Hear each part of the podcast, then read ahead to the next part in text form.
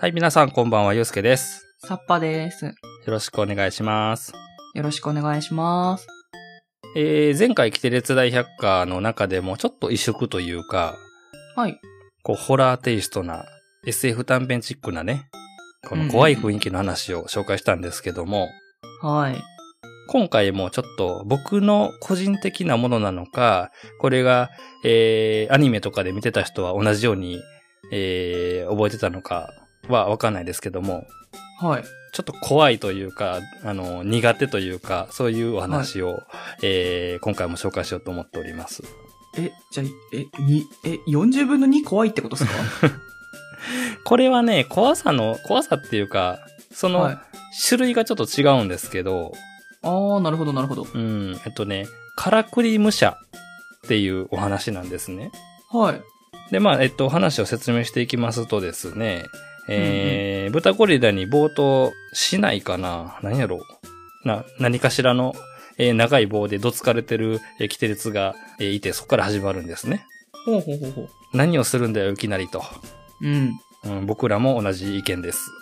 うん。 はでどうやらなんか剣道を習い始めたらしくて、あはあはあはあはあはい。なんかなんか先生にね、筋がいいと言われたとかね、おー。なんかそういう、それがリップサービスなんか本当なんかわかんないですけど、はい。まあそれを真に受けてですよ。はい。ね、もっともっと強くなるんだと言いながら、こう、友達をしばき回ってると。 うーん、武道を志す者としてはあるまじき行為。すでに道を踏み外してる感じはすんねんけどね。 はい。まあ、どいつもこいつも弱いと。うん。悔しかったら、みんなもっと強くなれ、はっはっはと言いながら、どっか行っちゃうわけですよね。 ふんふんふんふんあんな奴に剣道なんかやられたら迷惑だっていうことで子供たちももう湧いてると。はいはいはいはで、懲らしめるために、えっ、と、キテルツはこう大百科をめくっていってと。い。うん。で、そこに書いてあったのが、からくり武者なんです。はい。うん。えっと、これはですね、侍のロボット。で、うんえーっとですね、見た目は、えーまあ、侍というか、こう、甲冑を着た、何やろはい。なんか、その、ろ浪人みたいなお侍さんじゃなくて、本当にうんこう、うん戦場に出るような感じですよね。そうですね。こう、鎧兜に、こう、甲冑を着てて、で、うんこう、腰元に、この刀をね、刺しててと。うんうん。で、この、からくり人形っぽく、こう、足は、なんていうの、一輪車みたいな感じの、このローラーなんですよね。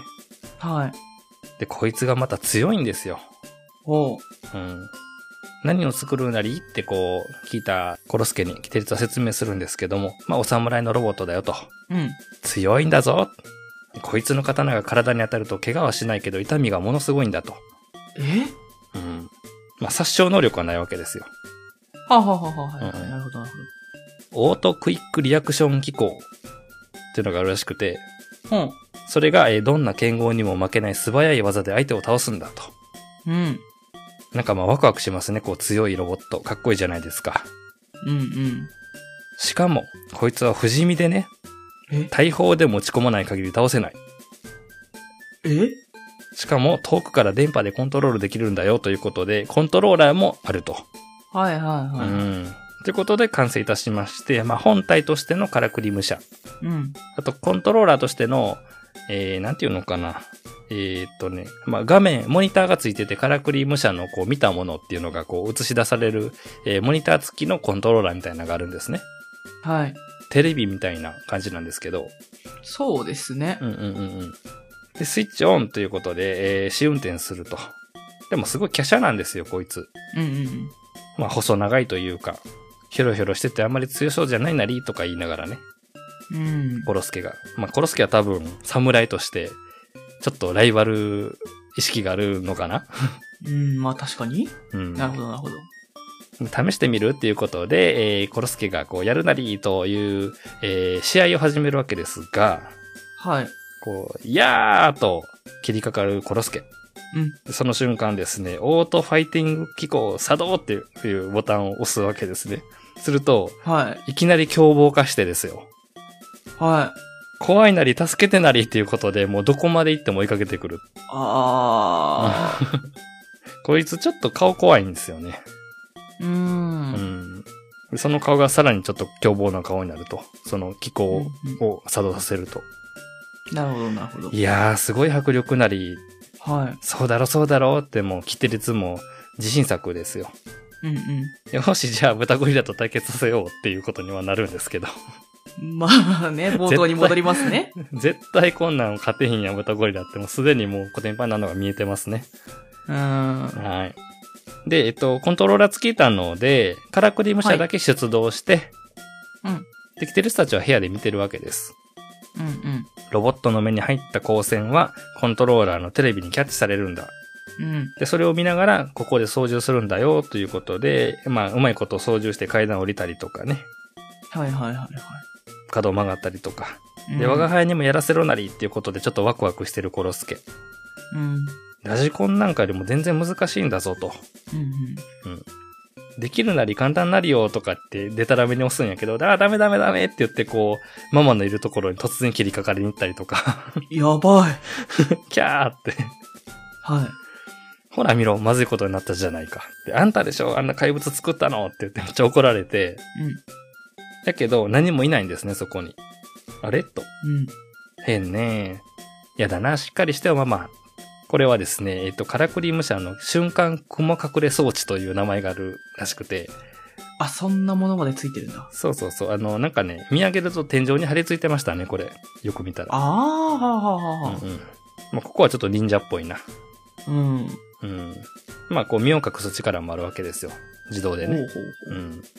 で、まあ、えーお話は戻りまして、どうやら無事に門を出るよ、ということで、えー面白そうだから、まあ、コロスケがついていくんですね、後ろから。うん。前をカラクリ武者。後ろをコロスケがこうついていくと。はい。で豚ゴリラを探してるなりか、我が輩が先に行ってくるなりっていうことで、えーもうコロスケが先に行ってと。うんうん。で、一人になったカラクリ武者の後ろから野良犬がね、こう近づいてくるわけです。もう見るからに凶暴そうな野良犬。はいはいはで、思いっきり襲いかかってくるわけですけども、い。うん。瞬間、次のコマ、倒れたのは野良犬の方でしたと。はい。もうめちゃくちゃ強いんですよ。もう一瞬でもう叩きのめしちゃうというか。うーん。まあ安全なんでね、あのー殺したりはしてないですよ。うんうんうんうん。ただ、キテレツが言うにはものすごく痛いらしいんで、 はいはいはいはちょっと野良犬かわいそうやなと思うけどもね。い。うん。そうこうしてる間にコロスケが戻ってきて、はい。こう、空き地にいたなりよと。うんうんうんうん。豚ゴリラのやつ一人で刀を振り回してるなり、あまあ、さっきほら、あの、ちょっとね、剣道の筋がいいとか言われて気を良くしてるからね。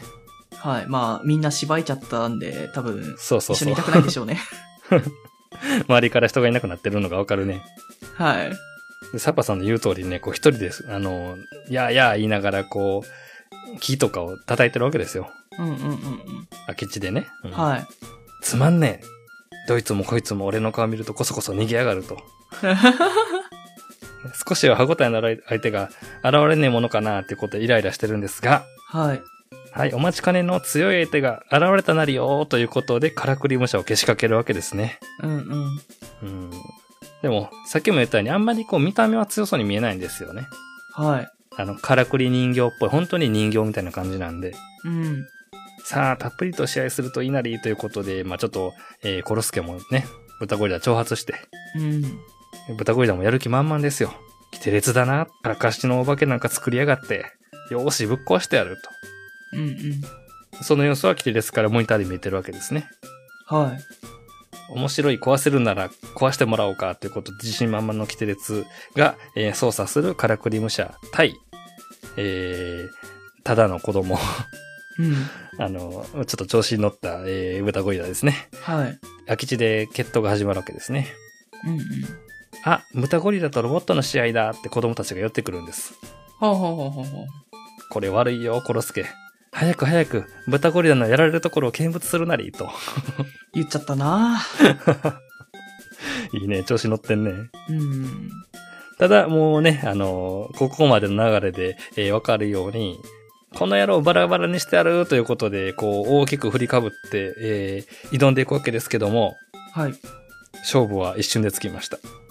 はい。はい。あのーカラクリ武者の勝利です。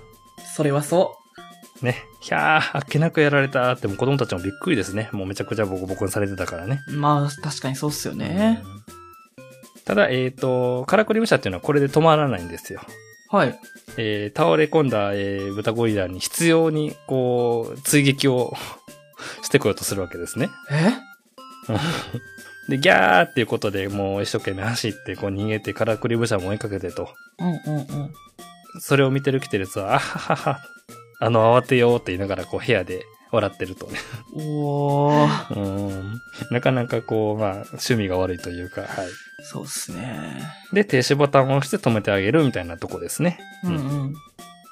いや、良かったですね。でも、ちょっと調子に乗ってたから、実際豚ゴリラのやつ。まあ確かに確かに。うん。あーきっとみんなも喜んでるだろうな。よし、みんなの喜びの声を聞いてこようと、キテレツも、こう、自信満々で、こう、空き地を目指すわけですね。はい。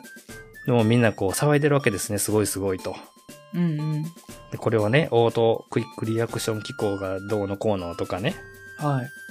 あの、相手の動きに合わせて、こう、瞬時に判断して、みたいなことで、みんなに説明しながら、なるほど、さすがキテレツっていうことで、あの、人だかりができてるわけですよ。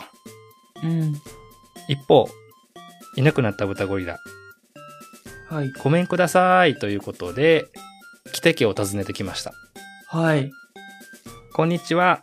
キテレツに頼まれたんだけど、部屋に機械みたいなものがあるはずだから持ってこいって。ということで、ママさんに取り入るわけですね。すはい。はい。はい。賢いね、このあたりはね、なんかちょっと、あの、頭が回るなと思うんだけど。うんうんそしたら誰も、えー操縦者がいないはずのカラクリム車が空き地で突然動き出すわけですよ。うん。はいはいはいはい。誰が動かしてるんだと、我が輩知らないなりという言いながら、あの、あ空き地に集まった子供たちをボコボコにしていくカラクリム車。うんうん。 えさっきも言いましたけど、えっ、と、命まで取りませんがめちゃくちゃ痛いとはいはいはい、はい。いう解説がありましたね。うんはいで、もちろん、えー動かしてるのは豚ゴリラですね。はい。のすっごい悪い顔してね、モニター見ながらね、うん誰が助けてやるもんかと。うんうん。ね、天下無敵のロボットなんだろうと、えー遠隔で操作しながらね、えー最後に残ってるのはキテレツだけですよ。はい。これやばいのがさ、ミオちゃんもいるんよね、この中に。 えー、容赦なしって感じやけどね。はあ。で、キテレツも逃げます。カラクリムシャも追いかけてきます。うん。ただ、えーカラクリムシャ、途中で、えー壁に激突しちゃうんですね。うん。おっと、これは難しいなと。はい。ね先ほどありましたけども、このカラクリムシャの遠隔操作っていうのはとても、えー難しいんですね。はいはいはいはだから豚ゴリラはうまく操作できないんです。い。うんうんうん。キテレツはそれに気づきまして、そっか、操ってるやつはまだコントロールに慣れてないんだな。ジグザグに走るぞっていうことで、ジグザグに走りながら、はい。こう追いかけてくるカラクリムシャはもうその都度その都度壁にぶち当たるとね。うん。うん。でも、えー、向きになった豚ゴリラも、もうデタラメにボタンを押したりするもんだから、さらに暴走して、最後には、えー通りがかりのこう車にね、カラクリムシャをはねられてしまい、すっ飛んでいくわけですね。はい。うん。いや、よかった。と言いたいところですが、はい。え先ほどの説明にもまたありました。えーこのカラクリムシは不死身です。そうなんだよ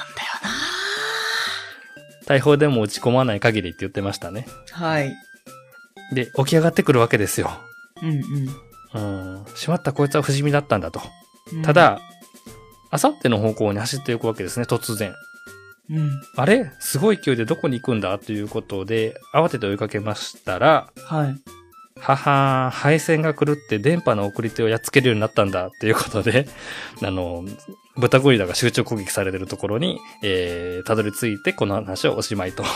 えー、なんという雑なオチ。はあ。まあ、ただね、僕がね、あの、このカラクリムシャについて怖い思いをしたというのは、はい。あのー今までの話にもありましたけど、例にも、えー漏れず、キテレツ大百科、この、えー発明が出てくるのはこのお話だけなんですよ。うんうんうんうん。ただ、あれですよ、アニメですよ。はい。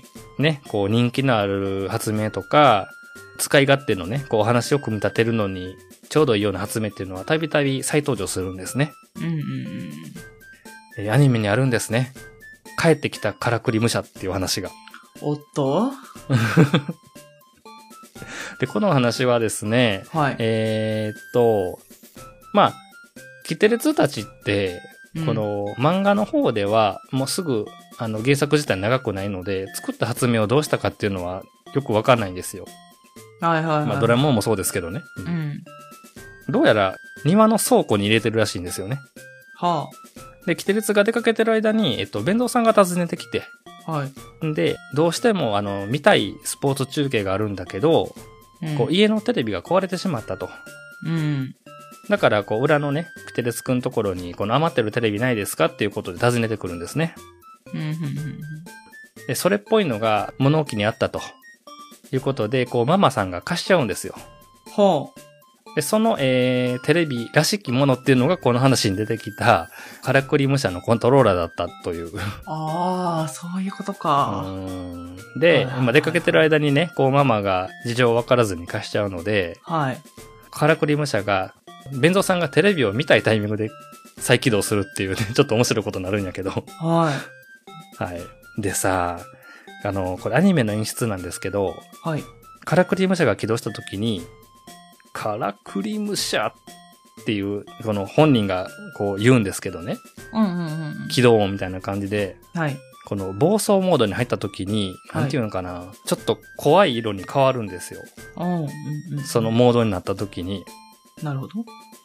で、それがこう街に解き放たれたりとか、はい。なんやろ、この話ではね、例えば、うん市内持って稽古してる中学生とかに襲いかかったり、うおーうん、 あと、みおちゃんが、あの、なんていうのかな、新体操とかでさ、はいあ。の、バトン持って、なんかするやつあるじゃないですか。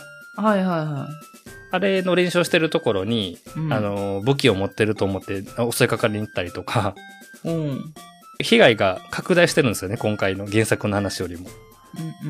うんうん。で、えっとね、どこまで行っても追いかけてくるし、うん。うん。基本的にめちゃくちゃ強いし、うん。で、あの、やっつけたと思ったら不死身で、また、あの、ほっとしたところに突然襲いかかってきたりするし、はいはいはいはマジで怖いんですよね、この話が い。。うーん。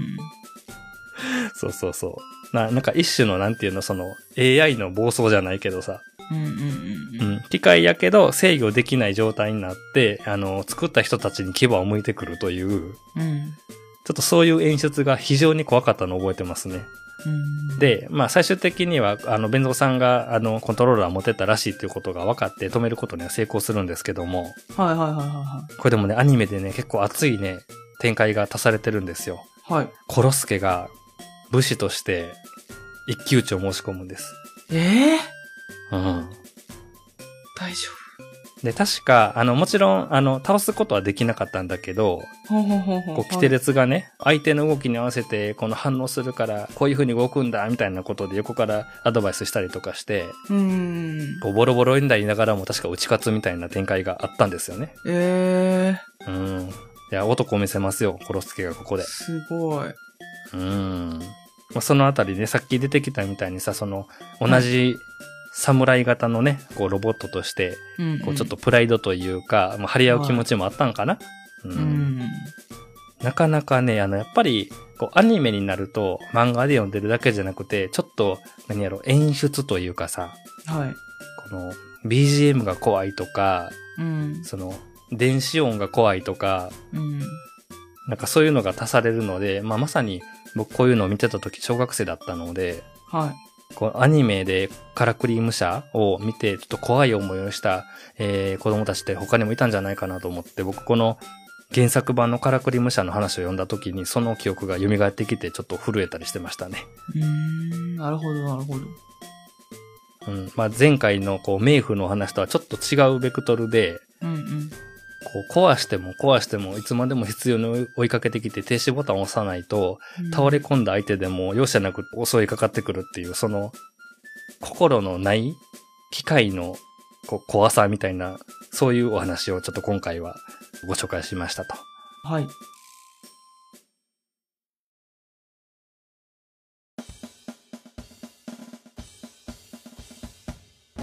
はい、今回はカラクリ武者の話でしたね。はい。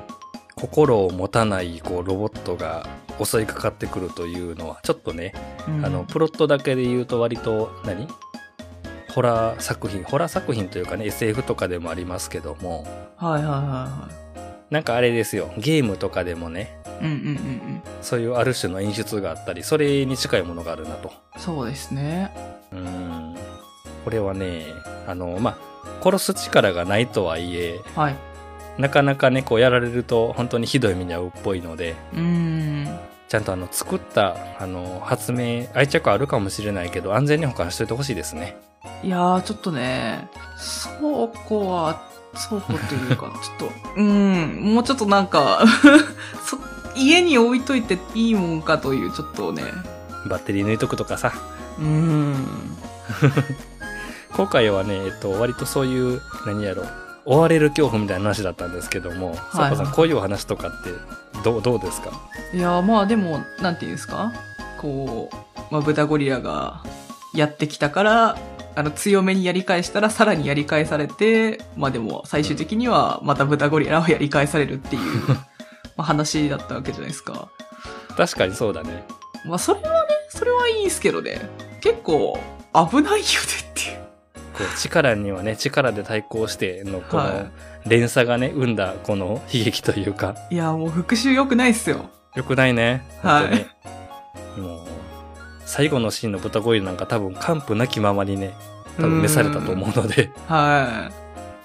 いやね、キテレツ大百科の話結構面白い話があるので、少はしい不思議なトで結構紹介してきて、これで多分10本ぐらい出てるはずなんですけど、うんうんうん原作40個しかないって言ったじゃないですか。うん。はい。アニメまで含むとね、本当に果てしなくなるし、さすがに全部見れなかったりするし、そうですよね。うん。で、1個ちょっとね、あの、思ってんのがね、はい。キテレツ、コロスケ、ミオちゃん、ブタゴリラ、ベンゾさん出てきましたね。はい。一人あの、とんがりっていう、はい。 まあ、スネ夫的な、うん。ポジションのキャラクターがいるって言ったにもかかわらず全く僕喋ってないんですけど。そうですね。 はい。うん。あのね、原作にはい。はいなくはないんですけど、本当に影薄いんですよ。あー。で、アニメでドラえもん的キャラクター配置みたいなところで、うんこう強化された子なので、うんうん全くちょっと僕がカバーできてないっていうところがあって、 うん。なるほど、なるほど。レギュラーメンバーなのにね、 うん。そのあたりちょっと頑張ってお話できる回も作ってみたいなっていうところだけ、ちょっとあのお伝えしとこうかなと思って。うん、ははい。そんな感じで、えー今回も終わっていこうと思います。い。はい。少し不思議ないと、この番組では皆様からの感想、反応、藤子不二雄作品への愛等々を募集しております。あと先の方、サッパさんからよろしくお願いいたします。はい。メールアドレスは fushigi7110.gmail.com ツイッターのアカウント名は少し不思議ないと。ハッシュタグはハッシュタグ不思議な。不思議はひらがな。なはカタカナで検索してみてください。はい、それからお名前だけで送っていただけます。メールフォームの方もご用意しております。エピソードの概要欄、もしくは少し不思議ナイトの Twitter アカウントのプロフィールのところにリンクがございますので、皆さんぜひご活用ください。はい。えそれから2023年3月4日、ポッドキャストフリークスというイベントの方に少し不思議ナイトの出展が決定しております。はい。こちらの方も、えー概要欄に公式、えーホームページのリンク等々貼っておきますので、そちらで最新情報をぜひチェックしてみてください。はい。それでは皆さん次のお話でお会いしましょう。さようなら。またねー。